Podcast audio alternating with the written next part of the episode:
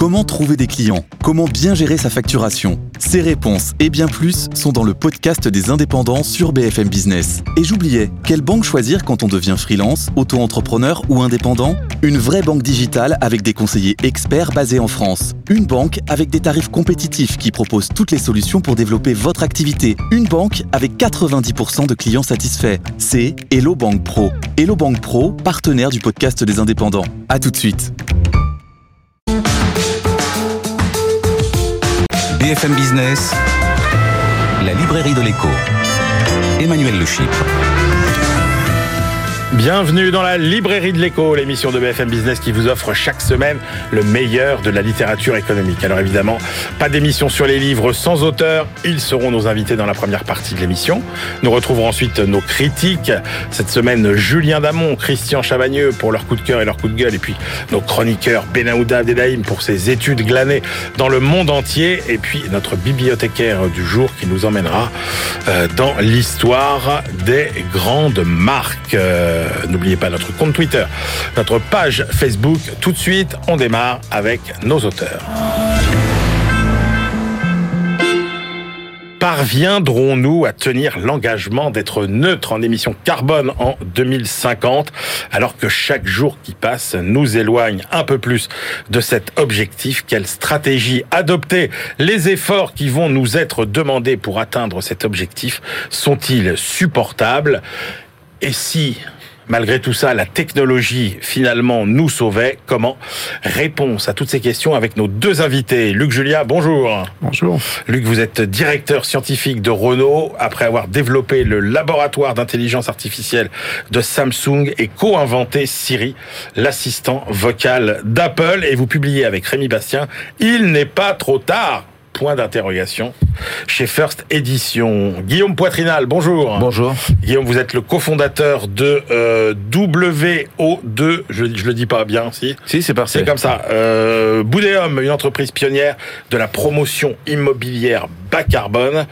Vous aviez euh, dirigé auparavant Unibail Rodamco. Vous publiez pour en finir avec l'apocalypse, une écologie de l'action aux éditions Stock. Euh, Luc Julien, au début euh, de votre livre, vous évoquez notre irrépressible tendance à vouloir euh, toujours plus, qui fait que nous en arrivons finalement à un monde, de- vous appelez ça un monde d'hypothèque généralisée.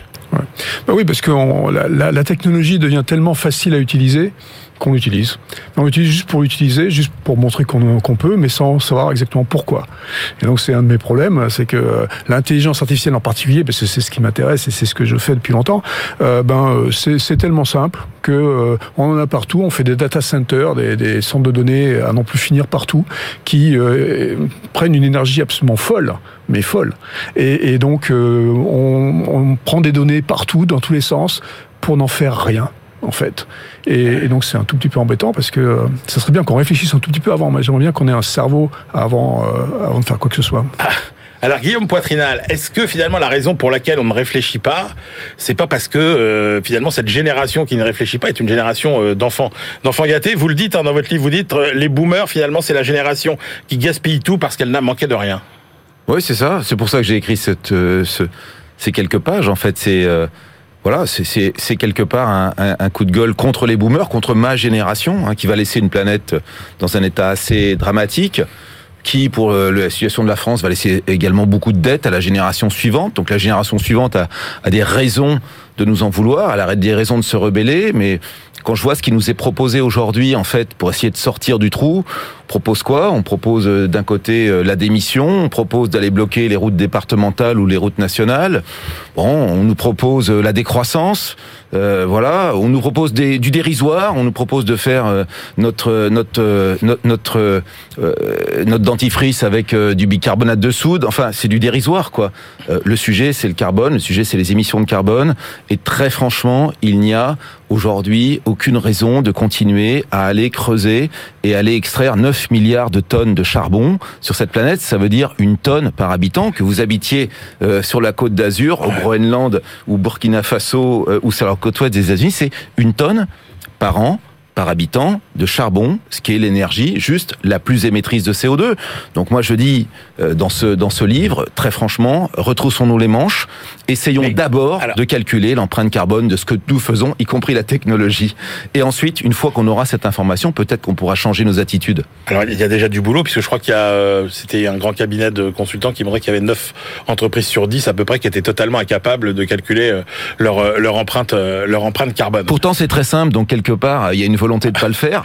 Euh, vous voyez, dans l'automobile, vous pouvez acheter demain une Volkswagen. Cette Volkswagen, elle va être fabriquée avec de la lignite en Allemagne, voilà, qui est brûlée, qui est juste l'énergie la plus émettrice de CO2 qui existe sur la planète. Et vous pouvez la fabriquer aussi à Sochaux, ça s'appelle Peugeot, ou même Renault, qui doit fabriquer avec de l'énergie nucléaire largement décarbonée. Et pourtant, cette information, vous ne l'avez pas. C'est-à-dire que vous allez être abreuvé d'informations sur combien de CO2 vous allez émettre à raison de rouler avec cette voiture, mais à raison de la construire. Personne va vous le dire. À raison de la déconstruire, personne va vous le dire. Donc il faut regarder les choses sur l'empreinte carbone des matériaux. Et, des, services que nous consommons, des produits que nous consommons. regardons. Après, euh, on finit par se dire, finalement, euh, on aligne les constats euh, alarmistes on prend des engagements, mais on ne passe pas vraiment à l'étape. mais il y a des solutions. De l'action. ce que dit Guillaume, c'est très intéressant parce que le problème qu'on a, c'est qu'on n'est pas éduqué à la fin, c'est ça le problème. C'est qu'on veut pas s'éduquer forcément parce que c'est trop. Encore une fois, tout est trop facile. Donc on dit bah on va le faire de toute façon. Et puis on, on est un peu comme les, singes là. Hein, donc on se cache les oreilles, les yeux. Et donc euh, donc, mais si on s'éduque, on comprend. Et une fois qu'on comprend, bah, c'est là que collectivement on peut prendre des décisions. Que ce soit des décisions par le régulateur qui nous disent bah les cocos, euh, non, on va pas faire ça.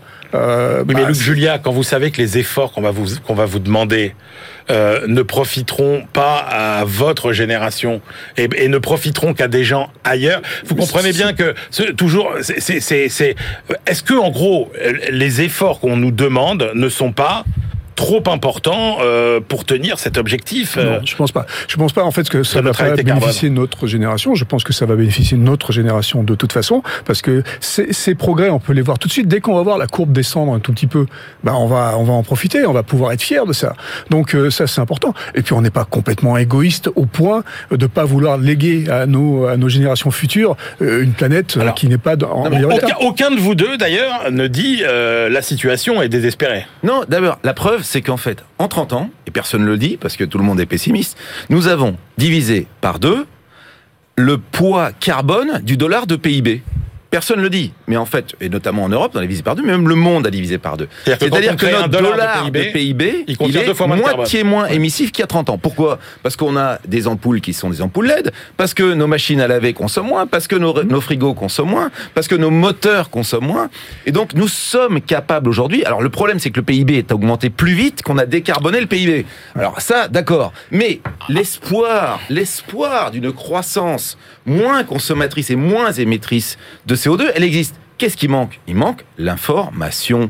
C'est pas très compliqué. Il manque l'information. Le jour où vous avez l'information, c'est-à-dire le jour où sur les rayons de votre hypermarché, à égalité avec le prix, vous avez l'étiquetage carbone de l'empreinte carbone du produit, qu'il s'agisse euh, d'un pot de yaourt, qu'il s'agisse d'un Le jour où vous avez ça, je peux vous assurer qu'il va se passer trois choses. La première chose, c'est que nos multinationales, et on les connaît bien, elles vont se mettre à rétro-pédaler. Elles vont se mettre à poser la question de comment est-ce que j'ai fait l'emballage? Où est-ce que j'ai où est-ce que quel est le transport sur ce produit? Elles vont se mettre à rétro-pédaler parce que les multinationales n'ont jamais été sous autant de pression pour décarboner leur truc. Simplement, il faut leur donner ce truc. C'est l'esprit de ce que vous appelez le Durascore. Euh, oui, le Durascore, c'est exactement ça. Bah, c'est vous devez le lire, hein, le on aurait, on aurait dû fusionner nos deux exactement. Donc ce Durascore, c'est exactement ça. C'est une fois qu'on va avoir conscience de ce que ça a coûté en, en, prix carbone, on va se calmer. Maintenant, pour, l'optimisme, juste un mot là-dessus. Euh, en fait, regardez ce qui s'est passé avec la couche d'ozone. Exact. Voilà. Absolument. La couche d'ozone, on était euh, pessimiste et on s'est mis collectivement à dire, bah, les CFC, là, il faut plus les utiliser. D'accord? On a arrêté les CFC, la couche d'ozone s'est reformée. Donc, on a un impact. On peut le faire. Alors, Guillaume, l'huile de palme, très honnêtement, aujourd'hui, euh, la consommation est en train de baisser parce que les Occidentaux, qui sont aujourd'hui très faibles politiquement, qui sont très faibles militairement, sauf les États-Unis, hein, mais nous en Europe, franchement, on n'est pas une puissance euh, militaire. On va pas aller empêcher les Chinois. On va pas, on va pas débarquer en Chine avec nos chars pour les empêcher de brûler du charbon, hein. ni, ni en Inde. Je pense pas qu'on n'est pas capable d'aller en Ukraine. Donc, de toute façon, on va pas aller jusqu'en Chine. La réalité, c'est que nous, notre pouvoir, ça reste un pouvoir de consommateur Et donc, il y a un certain nombre de gens qui disent il faut arrêter de consommer. C'est la pire des bêtises. Si on veut influencer le monde, il faut mieux consommer, il faut réorienter notre consommation vers le bas carbone. Oui. Et là, les multinationales Mais là, mettre. là, Guillaume Poitrinal, vous avez mis tout à l'heure, vous avez commencé à mettre le doigt sur ce qui, pour moi, est vraiment le problème euh, majeur. C'est ce que j'appellerais euh, le, le- le paradoxe du, du progrès technique. Alors que vous décrivez très bien dans votre livre, Le Julien. C'est-à-dire qu'en gros, quand une technologie devient finalement de moins en moins coûteuse, eh ben, on l'utilise de plus en plus. Ce qui fait qu'au final, euh, il n'y a pas, si vous voulez, euh, comment dire, la frugalité euh, qu'il faudrait mettre à côté de, de cette euh, économie qu'on fait. Et donc, le fait, bah, du coup, on consomme toujours autant. Bah oui, donc c'est pour ça qu'il faut apprendre à consommer mieux et qu'il faut être conscient de comment on consomme. Et donc je suis persuadé que euh, c'est cette multiplication de, de, de choses qu'on utilise et qu'on fait, ben on va le faire moins euh, juste par la conscience que cette chose-là euh, est une aberration écologique en l'occurrence. Mais quand même, euh, il y a cette idée que euh, la technologie, finalement, va nous permettre de traverser cette épreuve sans effort. Ouais. Bah, ça, c'est- une aberration aussi. Euh, ce qu'il faut comprendre, prenons l'intelligence artificielle, hein, parce Ouais. qu'encore une fois, c'est ce que je comprends bien. L'intelligence artificielle aujourd'hui, c'est très très très facile de l'utiliser, donc euh, n'importe qui va faire n'importe quoi, dans le sens où on va dire, bah, je vais résoudre n'importe quel problème avec ça, et je vais même lancer plusieurs, par exemple, moteurs d'intelligence artificielle en même temps pour voir ce que ça peut faire. Bah là, en fait, moi, ce que je préconise, c'est de dire, écoutez, on va réfléchir un tout petit peu, on va lancer un seul, donc on va diviser le nombre de, de les ressources qui sont utilisées pour pour faire ça, et on va avoir la technologie qui va effectivement être utilisée à bon escient au lieu d'être utilisée d'une manière complètement débile et, et, et juste d'une façon euh, euh, complètement énergivore. euh, incroyable. Donc il faut juste avoir conscience du truc. Mais c'est là où votre livre est puissant, c'est-à-dire que venant de quelqu'un comme vous, qui euh, dont on peut pas euh, soupçonner finalement euh, la foi en, en- dans le progrès technologique et technique, et on a l'impression, moi, moi quand j'ai quand j'ai vu le livre, on va le droit dans le mur pour l'interrogation, non, parce que c'est la technologie qui va nous sauver. En fait, vous dites ah, pas du tout. C'est-à-dire que vous dites la 5G, c'est une aberration.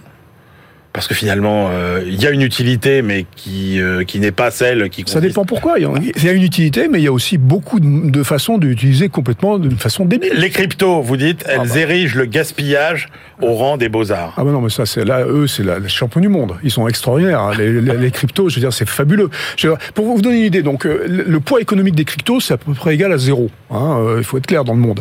Par contre, le poids énergétique, c'est encore une fois là une aberration. Une transaction crypto, une transaction Bitcoin en l'occurrence, c'est équivalent en énergie à un million de transactions Visa. Et on peut pas dire que Visa, ça soit pas plutôt un truc plus gros dans l'économie. Donc vous voyez, enfin, encore une fois, il faut juste savoir ça. Quand on sait, on se dit, bah, peut-être que je vais pas faire de crypto. Aujourd'hui, de toute façon, je vous conseille franchement de pas faire de crypto. hein. Vous avez vu, on est dans, dans un crypto débile, là. Donc, il faut faire attention. Alors, Guillaume Poitrinal, vous, vous, vous soulevez le, le- la, même, euh, la même question et, et vous la posez franchement. Vous dites, mais attendez, comment on va faire pour vendre finalement aux gens euh, ce qui ressemble quand même à un monde euh, d'une multitude de renoncements? Oui, en fait, si vous voulez, je fais la, je fais la part des choses entre une consommation en volume et une consommation en valeur. Aujourd'hui, les, le- les politiques, la plupart des économistes euh, mélangent les deux. C'est-à-dire qu'ils disent, si vous consommez beaucoup, vous allez consommer beaucoup en volume. Et donc, vous allez beaucoup polluer la planète. C'est-à-dire le caddie rempli Ouais, de choses on inutiles. croissance de et, choses- et production. Absolument. Ouais. Et moi, je dis, il y a peut-être un espoir de croissance économique sur une valeur que j'ai décrite comme la valeur environnementale.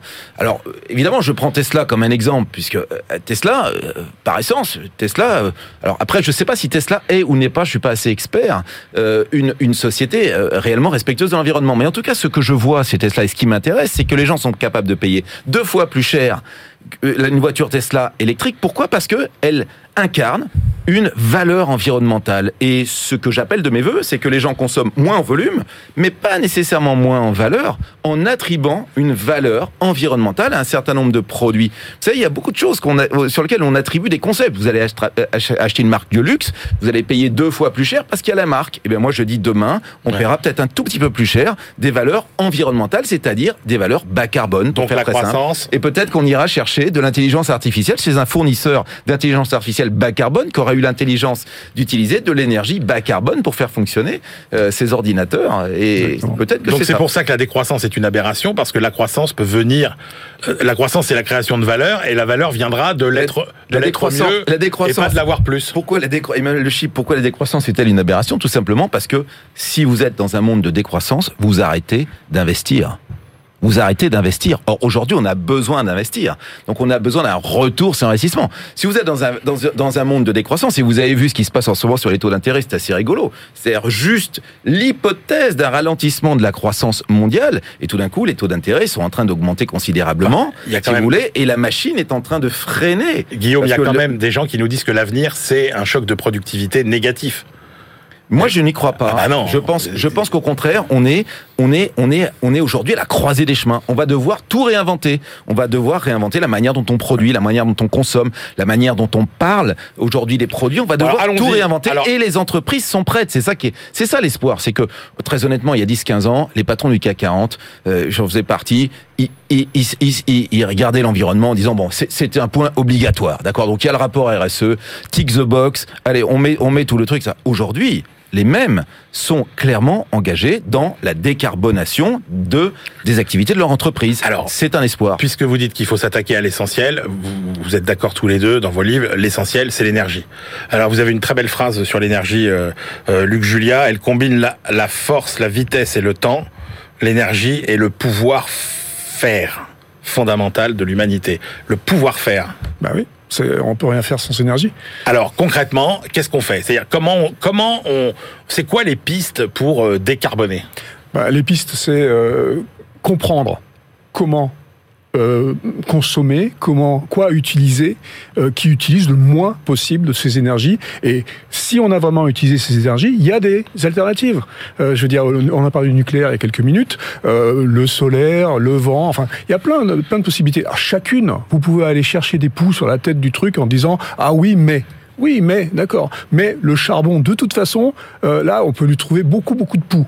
Les autres, euh, bah, on peut leur trouver des poux, mais un peu moins. Donc du coup, on commence par faire ça aussi, par faire en sorte de, de, de trouver des énergies alternatives. Et puis une fois qu'on a ça, quand j'ai un data center qui va être seulement utilisé du solaire, bah pourquoi pas quoi Je serais, je serais content. D'accord Et, Alors, on part- L'énergie, très honnêtement, déjà, hein, via la production, 40% de la production de l'énergie électrique, c'est le charbon. Honnêtement, il n'y a aucune raison d'utiliser du, de brûler du charbon aujourd'hui. Enfin, on sait s'en passer. Alors, il y a peut-être un petit effort à faire, mais aujourd'hui, on sait se passer du charbon. Le sujet, c'est juste un problème de coût, mais on sait se passer du charbon. Donc, il y a, un moment donné où il faut arrêter de penser qu'on n'est pas capable de produire une énergie plus vertueuse. Alors, elle sera nucléaire, elle sera ENR. Nous, on travaille beaucoup pour, dans l'entreprise euh, que je dirige avec la géothermie. Je pense qu'il y a un énorme potentiel de géothermie. On n'en parle jamais. On n'en parle jamais. Nous, euh, ENR, en France, là, vous avez vu le débat, c'est cellules photovoltaïques, généralement fabriquées euh, avec euh, de, de la silice fondue au charbon chinois. Donc, je suis pas, je suis pas trop sûr non plus. Et puis, et puis éolienne qui s'arrête quand il n'y a pas de vent. Donc, c'est que juste un peu emmerdant tant qu'on peut pas stocker l'électricité. On parle jamais de géothermie. Bah, je peux vous dire que je fais un ensemble de 120 000 mètres carrés à Nanterre. 80% de l'énergie pour chauffer et refroidir euh, cet ensemble de 120 000 mètres carrés, c'est de la géothermie. Ça marche. Alors, qu'est-ce qu'on attend? Justement. Qu'est-ce qu'on attend? Alors, on, on- on met souvent euh, au banc des accusés les énergies fossiles. Il y en a une qu'on oublie souvent, Guillaume Poitrinal, c'est le béton. Alors le béton c'est pas une énergie. Le béton c'est en fait alors c'est pour ça qu'en fait la transition elle n'est pas simplement énergétique. La transition c'est la transition vers moins de gaz à effet de serre. Qu'il s'agisse du CO2, hein, qu'il s'agisse euh, du méthane, etc. C'est, vers- il faut mesurer nos émissions et il faut les contenir. Alors le, le béton pourquoi est-ce qu'il est émetteur? Tout simplement parce que la, la formulation chimique qui permet la fabrication du ciment, elle est émettrice de CO2. Donc Jean Jouzel dit, c'est entre le béton, c'est entre 10 et 15% des émissions mondiales. C'est pas rien du tout. C'est plus d'émi- d'émissions à l'échelle de la planète que toute l'Europe réunie, que toutes les émissions de l'Europe réunie. Donc aujourd'hui, euh, est-ce qu'on peut substituer au béton un autre matériau? La réponse est oui. Ça s'appelle le bois. Alors le bois, on a inventé aujourd'hui du bois lamellé collé contre croisé. Ça fait des murs porteurs, des murs porteurs de 40 cm de large, un 16 mètres de long, 3 mètres de haut, et ça nous permet de faire des tours de 50 mètres de haut aujourd'hui. Donc on est mais ça, il faut- de, se, de substituer, Ça, de se faut- passer du béton largement. Oui, Et après, nos amis du béton, ils sont en train de se réveiller aujourd'hui. Ils inventent des bétons bas carbone, donc ils seront jamais stockeurs de CO2 comme le bois qui est issu de la photosynthèse. Vous l'avez appris en cinquième, donc c'est un stock de carbone. Mais le béton restera émetteur, mais moins émetteur, et on va diviser par deux l'empreinte carbone du béton. C'est formidable. Alors, il y a euh, un chapitre euh, dans votre livre euh, qui, à mon avis, euh, va faire euh, sans doute le, le plus débat. C'est la vision que vous développez dynamique, on va dire, de l'urbanisme et de l'architecture en disant mais il faut arrêter de sacraliser le moindre bâtiment euh, un peu ancien euh, sous prétexte juste qu'il est vieux, alors qu'il a parfois aucun intérêt euh, sur le plan architectural. Et, et, et, donc il faut oser finalement détruire et reconstruire. Oui, bien sûr, bien sûr, parce que si on commence à mettre sous cloche tout ce sur quoi, on va vers une crise un sociale, ça c'est sûr, et puis deux, nous allons continuer, si vous voulez, à gagner sur les territoires naturels. Donc moi je suis pour sauver la forêt, sauver nos espaces ça veut dire quoi? De la compacité dans notre urbanisme. De la compacité, il faut accepter de la compacité pour réduire l'impact que nous avons sur la nature et il faut réinventer des grands espaces naturels où l'homme n'a quasiment pas le droit de séjour, où il vient en spectateur. C'est ça qu'il faut faire. Sinon, on va finir par, par coloniser toute la Terre. C'est pas la solution. Et puis, si on veut une civilisation du bas carbone, il faut une civilisation compacte. Alors, euh, on voit bien, et, là, et vous insistez beaucoup là-dessus. Ça n'empêche pas de sauver les monuments qui méritent de l'être. Hein. Non, non. Ah, attention, euh, ne, vous, ne vous non, non, non, non, mais vous citez tout un tas de cas. Euh, mais, mais franchement, tout sauver, tout sauver au euh, prétexte que le mur a, plus de 80 ans d'âge. Voilà. la réponse est non, quoi. Alors, vous, vous le dites tous les deux, oubliez l'illusion technologique. C'est vraiment les changements de, de comportement. Mais comment fait-on, Luc Julia, pour vraiment encourager la frugalité? Ben, euh, bon, encourager la frugalité, c'est juste, encore une fois, l'éducation. Quand on va comprendre, moi je suis persuadé qu'on va être prêt à faire des efforts quand on comprend. Donc ça, j'en suis persuadé. Et, et, puis après, il y a d'autres technologies auxquelles on peut penser. Enfin, quand, je suis pas anti-technologie, comme on a dit tout à l'heure, mais quand, euh, ce qu'on vient de dire là, juste à l'instant, il y a plein de choses très rigolos euh, auxquelles, auxquelles, on peut penser. Très rigolotes auxquelles on peut passer. C'est par exemple euh, la bio, le biomimétisme. On parle de, de, de building ici. Moi, je rêve d'un building qui est fait comme une termitière. Alors bon, c'est moche, euh, on, peut, on peut en parler, mais une termitière, c'est bilan zéro. Été comme hiver, il fait toujours la même température à l'intérieur. La circulation de l'air est, telle que bah, c'est magnifique, c'est formidable. Donc je suis sûr que, étant donné que nous sommes intelligents, on va être capable de créer des termitières qui vont avoir l'air un peu plus jolies, qui vont être faites en bois, effectivement, avec des, des, des choses beaucoup plus naturelles. Et, et donc revenons, regardons la nature aussi. Regardons ce que la nature peut nous apprendre pour pouvoir inventer de nouvelles technologies. La bonne nouvelle de ce qui se passe aujourd'hui, le fait qu'on soit au pied de ce mur, c'est que c'est le meilleur moment pour innover et pour inventer des nouvelles choses. Les biotechnologies vont nous sauver. nous, on est un grand territoire agricole et vous allez voir que les produits issus de la nature vont remplacer les produits issus de ressources fossiles et les produits issus de ressources minérales progressivement. Aujourd'hui, là, vous avez des gens qui sont en train de travailler pour transformer la lignite du bois en matériaux quasiment verriers. Vous allez avoir en fait le, le, vitrage de votre appartement sera fait avec un matériau issu du bois. Vous vous rendez compte? On a aujourd'hui des isolants qui sont basés à base de à base de paille, à base de à, base de poudre de bois. Euh, on, on est en train de faire cette révolution dans le bâtiment. Honnêtement, on la fera demain dans tous les secteurs tous les secteurs. Bon, est-ce qu'on échappera au destin euh, des habitants de l'île de Pâques euh, ou, des Mayas, des civilisations qui ont disparu parce que euh, elles ont parce qu'elles ont bouffé leur elles ont bouffé leur planète. À l'époque de l'île de Pâques, c'est clair que c'était au XVIIe siècle.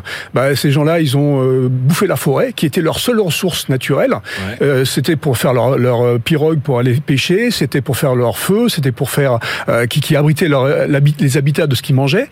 Ils ont pété la forêt, la forêt a disparu, ils ont disparu. Donc là, la bonne nouvelle aujourd'hui, encore une fois, c'est qu'on a la capacité de comprendre de comprendre ce qui se passe et donc de prendre des décisions collectivement afin de pouvoir prendre bah, aller sur une autre route et cette autre route on a on a donné des exemples aujourd'hui il y en a plein il y a plein de solutions donc on va y arriver. Oui, mais euh, Guillaume Poitrinal, euh, vous le dites, euh, toute cette transition vers une économie bas carbone, ça coûte cher. Bien sûr, donc il faudra de la croissance. Alors la croissance, d'où est-ce qu'elle va venir? Elle va venir de l'investissement, c'est-à-dire pouvoir réorienter notre immense épargne, toutes les fortunes qui, ont été accumulées à raison de, en France, l'assurance vie, euh, les, les, les, les, pension funds américains, etc., qui sont quand même des immenses, des immenses masses, les orienter au lieu de les orienter vers la consommation, les orienter vers l'investissement et donc vers ces technologies bas carbone. Parce que il va falloir évidemment investir énormément. Et c'est cet investissement qui va tirer la croissance, tout simplement, et qui va créer, et qui va créer la prospérité qui nous permettra, en effet, de vivre dans une civilisation, parce que là, je voyais civilisation tout à l'heure sur ce mur, dans une civilisation du bas carbone. Parce que c'est bien plus qu'une qu'une société. C'est une nouvelle civilisation qui va arriver. C'est une civilisation du bas carbone. Et ça sera une civilisation prospère. Eh ben, ça fait une très belle conclusion, euh, cette future civilisation prospère. Merci beaucoup à tous les deux. Je rappelle vos deux livres. Luc Julia, On va droit dans le mur je sais pas comment bien le dire. Euh, c'est fait exprès. Ah, c'est fait exprès, hein. mais avec un point d'interrogation très important. Euh, livre euh, publié aux éditions First Cherche Midi. Et puis le livre de Guillaume Poitrinal euh, pour en finir avec l'apocalypse et la décroissance aussi, j'ai cru comprendre, euh, pour une écologie de l'action aux éditions Stock. Euh, on se retrouve tout de suite pour la deuxième partie de l'émission. BFM Business, la librairie de l'écho. Emmanuel Le Chypre. On se retrouve pour la deuxième partie de cette librairie de l'écho. Nous la clôturerons comme de coutume avec nos chroniqueurs. Benahouda Abdelhaim, notre globe-trotter. Aujourd'hui, c'est Claire Sergent qui nous fera voyager dans le temps pour les grandes et petites histoires de, très belles marques. Mais tout de suite, on retrouve nos deux critiques. Euh, à ma gauche, Christian Chavagneux, éditorialiste et euh, critique à Alternatives économiques. Et puis à ma droite, Julien Damon qui remplace aujourd'hui Jean-Marc Daniel. Julien, enseignant à Sciences Po et puis euh, grand lecteur et grand critique aussi, notamment pour le quotidien Les Échos. On commence avec le choix de Christian Chavagneux, un livre en anglais, Nazi billionnaire, The Dark History of Germany's Wealthiest. L'histoire sombre des Allemands les plus riches, c'est écrit par David De Jong et c'est publié chez William Collins. Ah, c'est un livre qui a fait grand, grand bruit, évidemment, en Allemagne, mais aussi dans la presse anglo-saxonne. Si je vous dis euh, Reimann, euh, Flick, euh, Von Fink, euh, vous me comptez, vous me dire ouais. de quoi il me parle. Ouais. Si je vous dis Balzen, peut-être si vous mangez des petits Ah gâteaux, oui, là, ah oui. si je vous dis Porsche, alors Bien là, sûr. tout de suite, vous savez de, de quoi je parle. Tout ça, Ouais. tout ce que je viens de dire, ce sont des noms de familles euh, qui ont deux caractéristiques. Ce sont les plus riches familles allemandes d'aujourd'hui qui investissent dans euh, l'industrie, qui investissent dans la finance. Et la deuxième caractéristique commune, c'est que ces familles ont fait une énorme fortune durant euh, l'ère nazie et pendant la Seconde Guerre mondiale. Euh, je vous prends Gunther Quandt, par exemple. Alors lui, il avait déjà fait fortune. Il avait une entreprise de textile pendant la Première Guerre mondiale. Il a fourni une partie des uniformes de l'armée allemande. Il a déjà fait fortune. Il a joué en bourse. Il a gagné. Il a racheté une entreprise d'armement et une entreprise de batterie.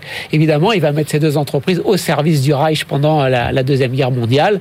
Et il va profiter des politiques qu'on a appelées obliger les Juifs à vendre à des Allemands à bas prix leurs entreprises parce qu'il fallait arianiser toute l'économie allemande. Et euh, au plus fort, il y aura pratiquement 60 000 personnes issues des camps de concentration en travail forcé euh, qui vont travailler pour, pour son entreprise. Donc il a fait sa fortune, euh, évidemment tout petit salaire et euh, gros profit, il a fait sa fortune euh, on parle maintenant d'Auguste Flick, lui c'est le, roi de l'acier et il va mettre toute, euh, son, toutes ses, usines au service du, Reich pour produire euh, de l'armement. Bien sûr, c'est un financier des nazis dès les années 30, un grand financier euh, des, Ah oui. des- des nazis. Et voilà, le, le- toute la première partie du livre nous donne euh, tous ces euh, grands euh, chefs d'entreprise, le, pauvre von Fink qui perd son père à 25 ans alors qu'il a 25 ans, mais il hérite d'une dizaine de postes dans les conseils d'administration des plus grandes entreprises allemandes et surtout président du conseil de surveillance d'Allianz et de Munich Re, deux géants financiers allemands. Donc on se dit quand la fin de la guerre arrive, les Allemands ont perdu, tous ces gens-là, bah voilà, ils ont bénéficié pendant les nazis. là. Et là, la deuxième partie du livre, c'est impunité totale. Il y en a un qui va aller euh, au procès de Nuremberg. Il devait y avoir, procès de Nuremberg, un- des procès politiques et des procès économiques. Il n'y a pas eu beaucoup de procès économiques. Euh, Flick, le, le roi de l'acier, lui, va avoir son procès, 5 ans de prison. Donc lui, voilà, il y était. Et, et 5 ans après, il est l'homme le plus riche d'Allemagne, une fois qu'il est sorti de prison. Euh, Daimler-Benz, il est devenu actionnaire principal de Daimler-Benz, qui explose. Ferdinand Porsche, quand les nazis arrivent au pouvoir, son entreprise est en faillite, il a plus rien. Et grâce aux nazis, quand il sort de la Deuxième Guerre mondiale, voilà, il a, il a une fortune absolument magnifique, entre autres qui va se développer parce qu'il a, il a dessiné la fameuse voiture du peuple qu'Hitler lui a demandé, la fameuse coccinelle qui sera ensuite euh, vendue par, par, par Volkswagen. On arrive à la génération suivante, le fils Porsche, on pourrait se dire les suivants, peut-être qu'ils ont un petit peu honte de la fortune.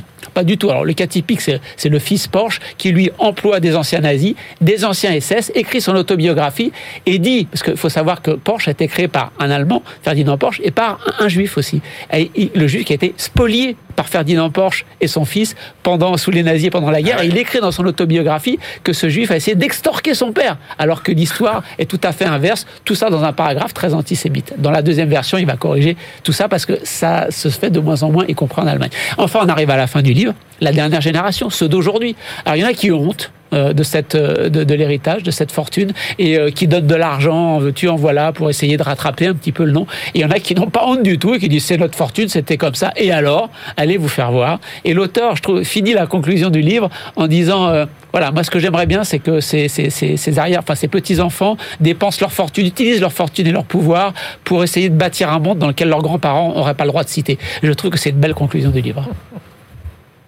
Julien Damon, qu'avez-vous pensé de ce, de ce, voyage dans l'histoire euh, à la rencontre des riches nazis alors d'abord, je vais remercier Christian parce que je ne connaissais pas tout cela, comme j'imagine beaucoup de gens, même en Allemagne, et c'est extrêmement euh, intéressant. Mais j'ai pas été aussi convaincu que, que Christian. C'est une enquête colossale, ça fourmille de détails autour de cinq dynasties, parce que c'est ça son cœur euh, de, d'enquête. Alors certaines histoires sont déjà un peu connues, hein, qu'il s'agisse de, Porsche, de IG Farben, ou même euh, d'une trame historique de BMW, c'était assez connu. Mais je trouvais qu'il parlait pas de Hugo Boss, moi, le, notre auteur. Alors qu'il est connu, euh, Hugo Boss, pour avoir été le couturier du Reich, hein, de la SS même. Mais j'ai réfléchi à ce pourquoi il n'était pas dans le livre, parce qu'il n'a pas créé de dynastie, lui. Il n'a pas compté mmh. parmi les, parmi les, les, plus riches. Donc il y a des histoires qui sont connues, d'autres qui sont euh, pas connues. Et en effet, ce sont des entreprises qui ont profité des commandes publiques de l'État nazi, qui ont profité de la spoliation des biens juifs, qui ont profité de l'exploitation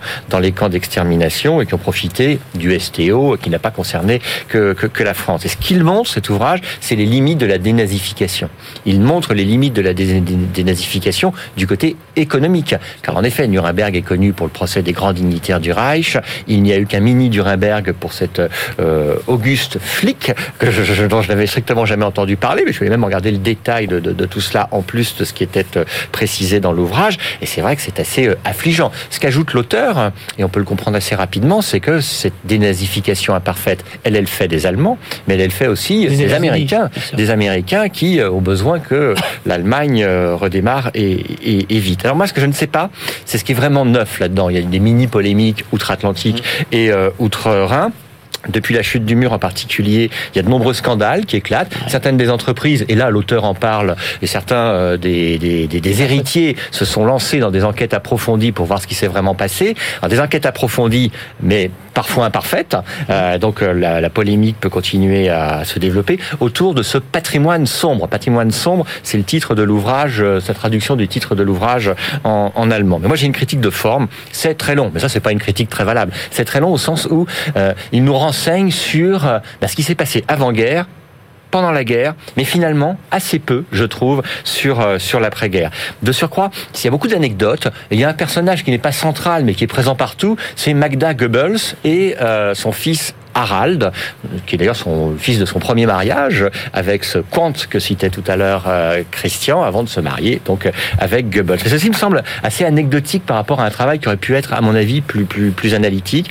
Deux petits regrets rapides. Je pense qu'il aurait été bon de faire une comparaison entre ce qui s'est passé en RFA et en RDA. Euh, évidemment, euh, c'est signalé, hein, c'est pas exactement la même chose, mais ça aurait été bon de le faire de façon systématique. Peut-être de faire des comparaisons rapidement avec la France, mais ça c'est simplement le français qui déplore qu'on ne parle pas de lui. Mais pour finir, je trouve qu'il y a un intérêt assez extraordinaire, extraordinaire, le terme est peut-être poussé, hein, mais ça m'a rappelé, en regardant les chiffres, que l'Allemagne est le quatrième pays au monde en termes de nombre de milliardaires. Vous avez la Chine, les États-Unis, l'Inde et ensuite l'Allemagne, avec du patrimoine parfois donc un peu sombre. Alors on ne s'intéresse plus aux milliardaires, euh, Julien, mais plutôt euh, à la classe moyenne, à travers le livre que vous avez choisi, le livre de Maurice Lévy. Ouvrez les yeux, publié chez Fayard. je commence par une anecdote. Je me promenais dans Paris et je vois de grandes affiches sur lesquelles était précisé, en gros, ouvrez les yeux. Il y avait la publicité pour l'ouvrage et il y avait euh, une pub pour l'ouvrage. C'était la lutte des classes moyennes. La lutte des classes moyennes, je ne sais pas si Maurice Lévy le sait ou si Christian le sait ou si Maître vous êtes au courant, mais c'est le titre d'un ouvrage d'un penseur majeur qu'est un grand spécialiste des classes moyennes qui a été ministre, qui est toujours à droite, qui est maire, qui est au Puy-en-Velay, Laurent Vauquier. Laurent Vauquier a fait un ouvrage qui s'appelle La lutte ah des classes moyennes. Et donc, euh, ça a titillé mon, mon intérêt. J'ai acheté l'ouvrage, je l'ai acquis, je l'ai lu. Euh, je n'en sors pas avec l'idée selon laquelle c'est un ouvrage majeur, mais c'est assez intéressant sur la définition. Oui, oui, non, sur la définition des classes moyennes. Ouais, même Christian, il l'a pas lu, mais il est d'accord. Si, si, il l'a lu. il l'a lu. Le Vauquier Bon, ça ah, non, non, pas le Vauquier. Non, mais c'est celui-ci qui n'est pas l'ouvrage majeur. Ah, celui de Vauquier. je parlais du Vauquier. Celui de Vauquier, celui de Vauquier. il aurait été d'accord avec vous. Celui de Vauquier un rien plus, plus, plus, plus futé. L'intérêt de cet ouvrage, c'est qu'il repose sur une quinzaine d'années d'enquête menée par euh, un think tank interne de publicistes que je ne connaissais pas. Et il y a beaucoup de verbatim sur ce que ressentent les classes moyennes à la française. Classe moyenne, qu'est-ce que c'est pour euh, Maurice Lévy, qui dit d'emblée quand même qu'il n'est ni sociologue ni classe moyenne lui-même. Euh, il a quand même une science de ce qu'il est, c'est vrai. ancien patron de, de Publicis, lui-même extrêmement aisé. Mais ce qu'il nous rapporte là, c'est ce sentiment de déclassement. C'est pas une nouveauté. Les désillusions, etc., etc. de, de, de, de la classe moyenne. En disant bien que ça n'est pas extraordinaire que de mettre ceci en, avant. Ce qu'il met en évidence, c'est le fait que ceci se répète, que sur une quinzaine d'années, ceci ne bouge pas, euh, ou même plutôt de, devrait se renforcer. Mon regret, hein, c'est qu'ils ne mettent pas ça en rapport avec euh, les observations de n'importe quel institut qui rapporte des chiffres pour montrer qu'il n'y a pas une si grande déstabilisation des classes moyennes euh, en France. En comparaison au CDE, la France est un des pays qui s'en sort le mieux en termes de classe moyenne. Je crois que le vrai sujet à traiter, c'est le décalage entre cette perception dont ce livre fait état et la situation réelle des, euh, des classes moyennes. Bon, après, il y a des choses qui vont horripiler Christian sur euh, les 35 eh ben, heures et, les retraites. On va le laisser euh, nous dire ce qu'il leur... non, on va le laisser nous dire ce qu'il leur épile. Donc, comme l'a dit Julien, le, livre rend compte de voilà d'enquêtes faites mais le début du livre, c'est quand même Maurice Lévy qui d'abord donne un peu son avis avant de donner celui, avant de jouer le rôle de porte-parole. Et là, dans ce que pense Maurice Lévy lui-même, c'est les allocations chômage, par exemple. Bah ça, c'est pas bien parce que c'est un traitement social du chômage, c'est lourd, c'est complexe, et euh, en fait, la seule façon de répondre au chômage, c'est de créer des emplois. Ben oui, mais c'est les entreprises qui le font. Il faut les entreprises, il faut aider les entreprises à créer des emplois. Ah mais s'il y a du chômage, c'est qu'il y a des entreprises qui détruisent des emplois aussi, non? Donc euh, les entreprises créent des emplois, elles en détruisent. Mais c'est marrant, dans le livre, on parle des créations, mais jamais des destructions, alors qu'on parle du chômage. Petite bizarrerie. Évidemment, sur la réduction du temps de travail, c'est une ineptie, comme pourrait dire euh, Jean Tirole, mais euh, en plus, il ne faut pas le faire, nous dit l'auteur, au moment où on est en pleine crise. Mais la réduction du temps de travail, c'est essentiellement sur Lionel Jospin, au moment où l'économie mondiale booste et l'économie française va encore plus vite que l'économie mondiale. Bon, encore une bizarrerie. Alors après, on entre effectivement dans ce que pensent les classes moyennes. Il y a plein de sujets sur l'inquiétude face à la, montée de la violence, sur euh, le rejet des élites, la faible confiance dans les journalistes, pauvres de nous. mais il y a un thème qui revient très régulièrement, c'est le rôle de l'État dans l'économie. Et là, que pensent les Français et les Françaises du rôle de l'État dans l'économie? Bah, D'abord, les Françaises et les Français ne font pas du tout confiance. Euh, L'État-providence, ça coûte trop cher et c'est pas efficace. D'ailleurs, en général, l'État coûte trop cher. Et dès qu'il y a un problème, l'État fait quoi? Il fait des chèques, il fait monter la dette publique. C'est marrant comme le hasard fait bien les choses parce que ce que pensent les Français et les Françaises, c'est exactement ce que pense Maurice Lévy. Des fois, il y a des hasards dans la vie qui sont quand même comme ça.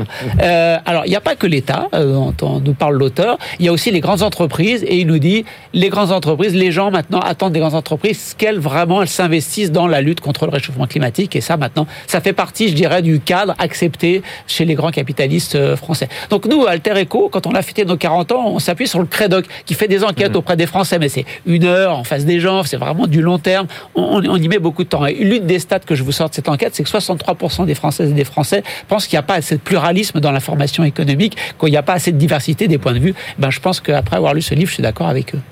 Merci beaucoup à tous les deux. Eh bien, on retrouve maintenant Claire Sergent, notre bibliothécaire, euh, pour partir à la rencontre des grandes et des petites marques.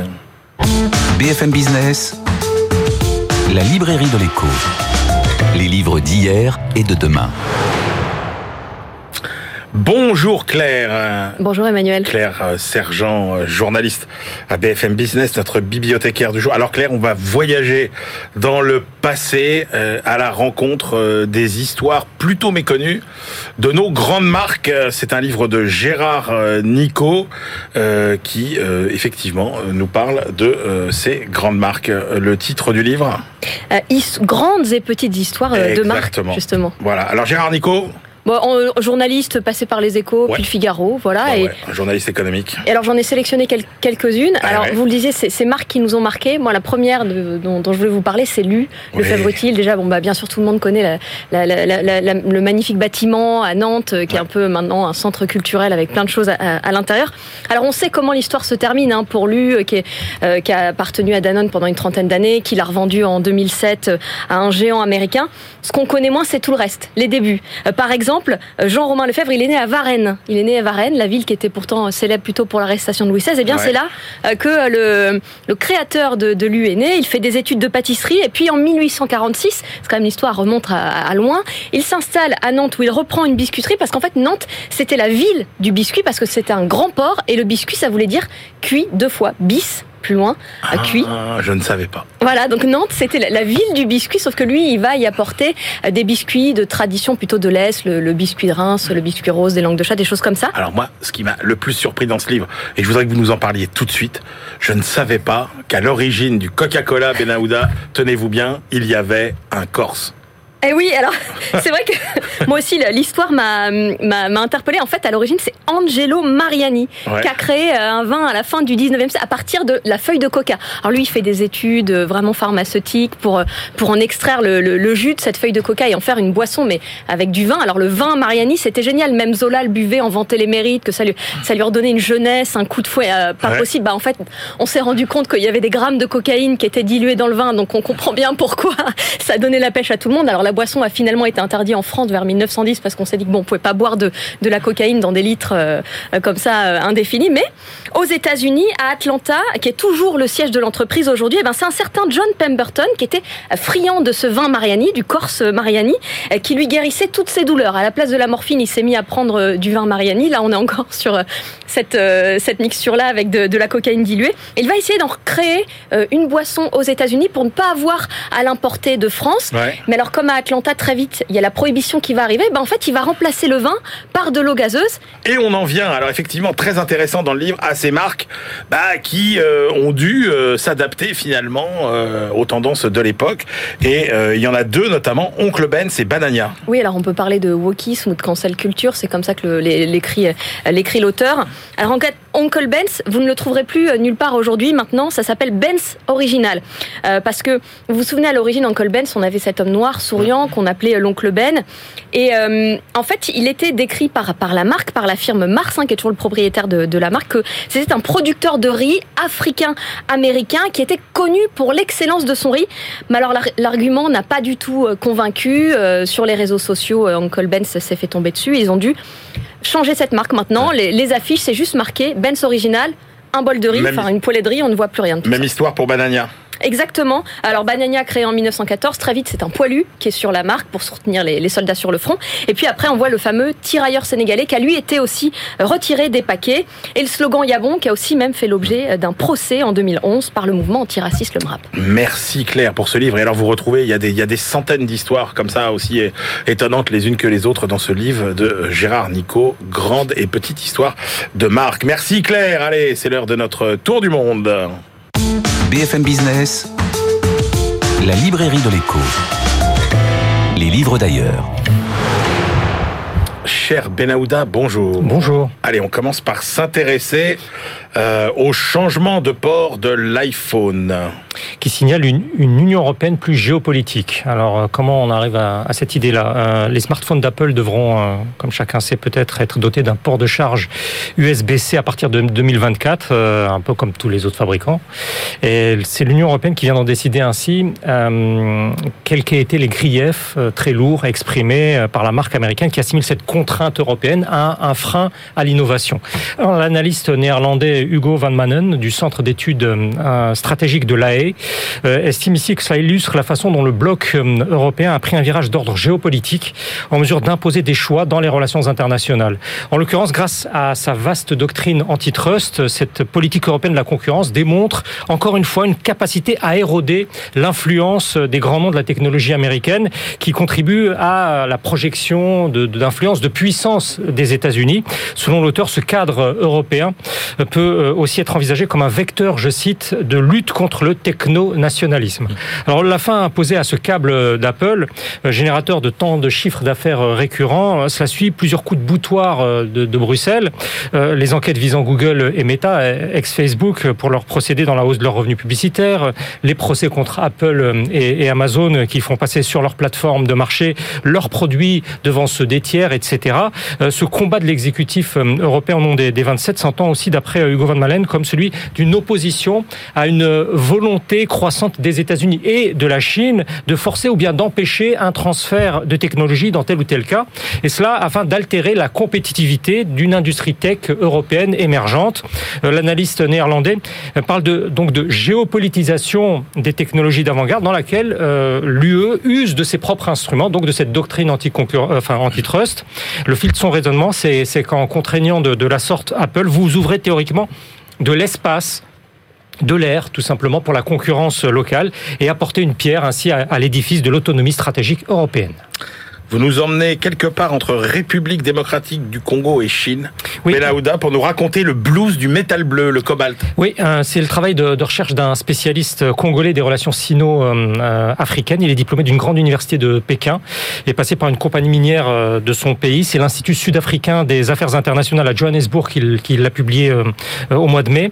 Christian Jérôme Mungu assimile la République démocratique du Congo à une Arabie saoudite du métal bleu, le cobalt, sans que son peuple n'ait pu récolter euh, les dividendes de cette euh, immense importance géoéconomique. Euh, la RDC possède et de loin les plus larges réserves de, cobalt au monde, le minerai au cœur de l'électrification de l'industrie automobile, entre autres. Et l'auteur décrit comment les entreprises chinoises se sont établies à tous les niveaux de la chaîne d'approvisionnement nationale et internationale. Il s'intéresse dès lors à la manière dont ces entreprises chinoises naviguent, je cite, dans les eaux politiques complexes de son pays. C'est en 2007 que, sous la présence de Joseph Kabila, les investissements de la Chine sont entrés par, par la grande porte, écrit-il, au travers d'un accord cadre euh, d'échange, ressources contre infrastructures, inspiré de ce qui s'est fait précédemment avec l'Angola.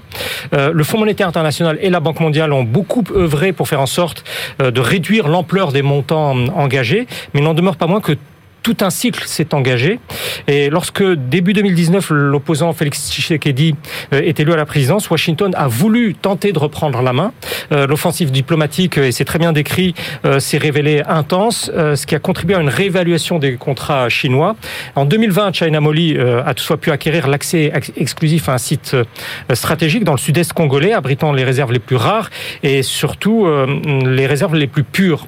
Et de nouvelles normes ont été instaurées qui augmente le coût d'entrée dans, le secteur en, RDC.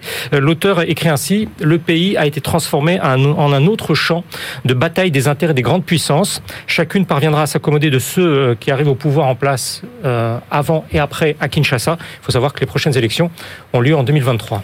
Enfin, on s'intéresse à la situation des mères de famille dans l'économie mexicaine, Benahouda. Oui, c'est une radiographie prise par l'IMCO. L'IMCO, c'est le principal centre euh, de recherche sur les politiques publiques euh, à Mexico.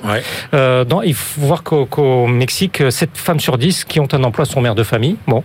Euh, les auteurs expliquent qu'elles ont tendance à rechercher des postes plus flexibles, ce qui se traduit en fait dans cette économie-là par des taux plus élevés de présence dans le secteur informel. Euh, et en conséquence, ces femmes, ces femmes ont des revenus du travail plus faible et, moins d'heures de travail. Et il y a un paramètre essentiel avancé par ailleurs dans cette étude, la relation entre le niveau d'éducation scolaire, le nombre d'enfants qu'a une Mexicaine qui travaille et ses revenus. 52% euh, de celles qui ont six enfants ou plus n'ont pas pu achever ne serait-ce que l'école primaire. Euh, par contraste, celles qui bénéficient des salaires les plus élevés, plus de cinq fois le, SMIC, euh, le SMIC mexicain, ont moins d'enfants que, que la moyenne. Alors pour que être une mère de famille euh, au travail euh, au Mexique et travailler tout simplement normalement ne relève plus euh, du défi extraordinaire. Les auteurs recommandent hum, quatre points essentiellement un système de soins avec des services de qualité, un congé paternité obligatoire qui ne puisse pas être transféré à la mère, une politique d'intégration dans la vie professionnelle des femmes, une incitation aussi à embaucher les femmes qui ont quitté le marché du travail après leur maternité. Après, les modalités et le financement restent à déterminer pour euh, cette économie qui, rappelons-le, euh, est, membre de l'OCDE. Merci beaucoup, Benahouda Abdelhaim. Eh bien, c'est l'heure de nos ultimes choix. BFM Business, la librairie de l'écho. Les livres de la dernière minute. La dernière minute, notre dernière sélection. Christian Chavagneux, qu'avez-vous choisi aujourd'hui? Un livre sur 2030, une trentaine d'experts qui proposent en gros euh, une trentaine de propositions pour dire comment est-ce qu'on peut arriver à changer de modèle économique pour répondre aux défis du, changement climatique. Euh, on parle planification écologique, nucléaire, bien sûr, énergie renouvelable, budget vert.